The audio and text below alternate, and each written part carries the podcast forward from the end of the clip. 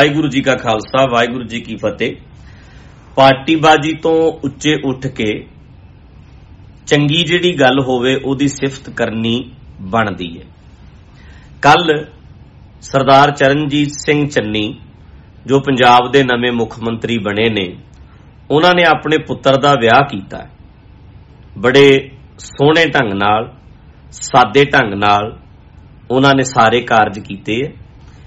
ਉਹਨਾਂ ਦੀਆਂ ਫੋਟੋਆਂ ਵੀਡੀਓਜ਼ ਵਗੈਰਾ ਵਾਇਰਲ ਹੋਈਆਂ ਨੇ, ਜਿਹਦੇ ਵਿੱਚ ਪੰਗਤ ਵਿੱਚ ਬੈਠ ਕੇ ਬੜੇ ਸਾਦੇ ਸਿੰਪਲ ਢੰਗ ਨਾਲ ਪ੍ਰਸ਼ਾਦਾ ਛਕ ਰਹੇ ਹੈ ਜਿਸ ਨੂੰ ਵੇਖ ਕੇ ਸਿਆਣੇ, ਬੁੱਧੀਜੀਵੀ, ਸਮਝਦਾਰ ਲੋਕਾਂ ਨੇ ਬਹੁਤ ਐਪਰੀਸ਼ੀਏਟ ਕੀਤਾ। ਹੈ ਤੇ ਜਿਹੜੇ ਆਮ ਲੋਕ ਨੇ, ਉਹਨਾਂ ਨੂੰ ਵੀ ਚੰਗਾ ਲੱਗਿਆ ਹੈ ਕਿ ਮੁੱਖ ਮੰਤਰੀ ਸਾਡੇ ਵਰਗਾ ਇੱਕ ਆਮ ਜਿਹਾ ਬੰਦਾ ਬਣ ਕੇ ਬੈਠਾ ਹੈ।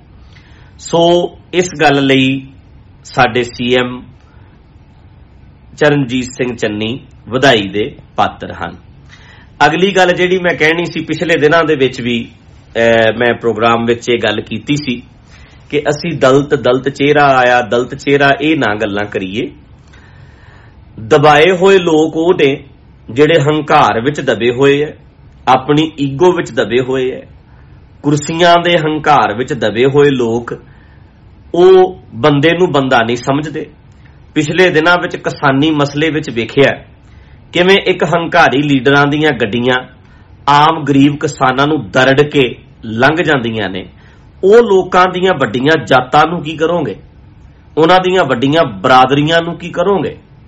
ਉਹ ਅਸਲ ਦਲਤ ਸੋਚ ਹੈ, ਜਿਹੜੇ ਕਿਸੇ ਨੂੰ ਨੀਵਾ ਸਮਝਦੇ ਐ ਬੰਦੇ ਨੂੰ ਬੰਦਾ ਨਹੀਂ ਸਮਝਦੇ।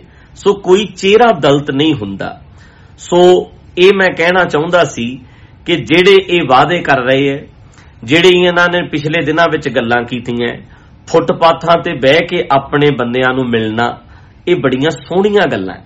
ਤੇ ਨਾਲ ਜਿਹੜੀ ਸਟੇਟਮੈਂਟ ਦਿੱਤੀ ਹੈ ਵੀ ਆਟਾ ਦਾਲ ਦੇ ਮੁਤਾਜ ਨਾ ਰਹੀਏ, ਅਸੀਂ ਪੜ੍ਹਾਈ ਕਰੀਏ ਅੱਜ ਦੀ ਪੀੜ੍ਹੀ ਨੂੰ ਅੱਜ ਦੇ ਯੁੱਗ ਵਿੱਚ, ਅੱਜ ਦੇ ਬੱਚਿਆਂ ਨੂੰ ਐਜੂਕੇਟ ਕਰਨ ਦੀ ਲੋੜ ਹੈ ਪਿਛਲੇ ਕਈ ਸਾਲਾਂ ਤੋਂ ਮੈਂ ਕਈ ਵਾਰ ਸਟੇਜਾਂ ਤੇ ਇਹ ਗੱਲ ਕੀਤੀ ਹੈ ਸਭ ਨੇ ਸੁਣੀ ਹੋਏਗੀ ਕਿ ਆਟਾ ਦਾਲ ਦੇ ਮੁਤਾਜ ਨਾ ਬਣਾਓ ਲੋਕਾਂ ਨੂੰ ਭਿਖਾਰੀ ਨਾ ਬਣਾਓ ਲੋਕਾਂ ਨੂੰ ਮੰਗਤੇ ਨਾ ਬਣਾਓ ਲੋਕਾਂ ਨੂੰ ਪੈਰਾਂ ਤੇ ਖੜੇ ਕਰੋ ਸੋ ਉਹਨਾਂ ਨੂੰ ਰੁਜ਼ਗਾਰ ਦਿਓ ਅਗਲਾ ਇੱਜ਼ਤ ਨਾਲ ਮਾਣ ਨਾਲ ਜੋ ਮਰਜ਼ੀ ਆਟਾ ਦਾਲ ਖਰੀਦ ਕੇ ਲਿਆਵੇ ਅਣਖ ਨਾਲ ਜੀਵੇ ਗਰੂਰ ਹੋਵੇ ਵੀ ਹਾਂ ਜੀ ਮੈਂ ਪੈਸਾ ਕਮਾਇਆ ਹੈ, ਮੈਂ ਮਿਹਨਤ ਕੀਤੀ ਹੈ ਸੋ ਇਦਾਂ ਦਾ ਕੰਮ ਕਰਨਾ ਚਾਹੀਦਾ ਹੈ।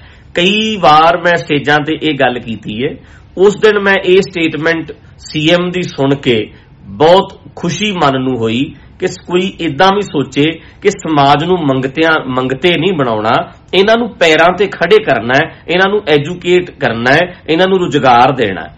ਸੋ ਇਸ ਗੱਲ ਲਈ ਵੀ ਜੋ ਇਹ ਕਿਹਾ ਜਾ ਰਿਹਾ ਹੈ, ਚਰਨਜੀਤ ਸਿੰਘ ਚੰਨੀ ਹੋਣਾ ਵੱਲੋਂ, ਜੋ ਕਿਹਾ ਜਾ ਰਿਹਾ, ਉਹ ਕੀਤਾ ਜਾਵੇ। ਜਿਹੜੇ ਵਾਅਦੇ ਕੀਤੇ ਜਾਂਦੇ ਨੇ ਉਹ ਵਾਅਦਿਆਂ ਦੀ ਪੂਰਤੀ ਅਸੀਂ ਵੇਖ ਰਹੇ ਹਾਂ ਪਿਛਲੇ ਸਾਲਾਂ ਵਿੱਚ ਨਹੀਂ ਹੁੰਦੀ। ਸੋ ਉਹ ਵੀ ਪੂਰੇ ਕੀਤੇ ਜਾਣ ਤਾਂ ਜੋ ਅਹ, ਖੁੱਲ ਕੇ ਜਿਹੜੇ ਵੀ ਸਮਝਦਾਰ ਲੋਕ ਨੇ ਉਹ ਇਹਨਾਂ ਦੀ ਸਪੋਰਟ ਕਰ ਸਕਣ। ਸੋ ਮੈਂ ਇਹ ਬੇਨਤੀ ਕਰਨੀ ਚਾਹਾਂਗਾ ਇਦਾਂ ਦਾ ਕਾਰਜ ਚਾਹੇ ਕੋਈ ਵੀ ਕਰੇ ਰੁਜ਼ਗਾਰ ਦਵੇ ਲੋਕਾਂ ਨੂੰ ਪੈਰਾਂ ਤੇ ਖੜੇ ਕਰੇ ਅੱਜ ਦੀ ਜਵਾਨੀ ਨੂੰ ਅੱਗੇ ਲਿਆਵੇ। ਨਸ਼ਿਆਂ ਦੇ ਮੁੱਦੇ ਨੂੰ ਉਠਾਵੇ।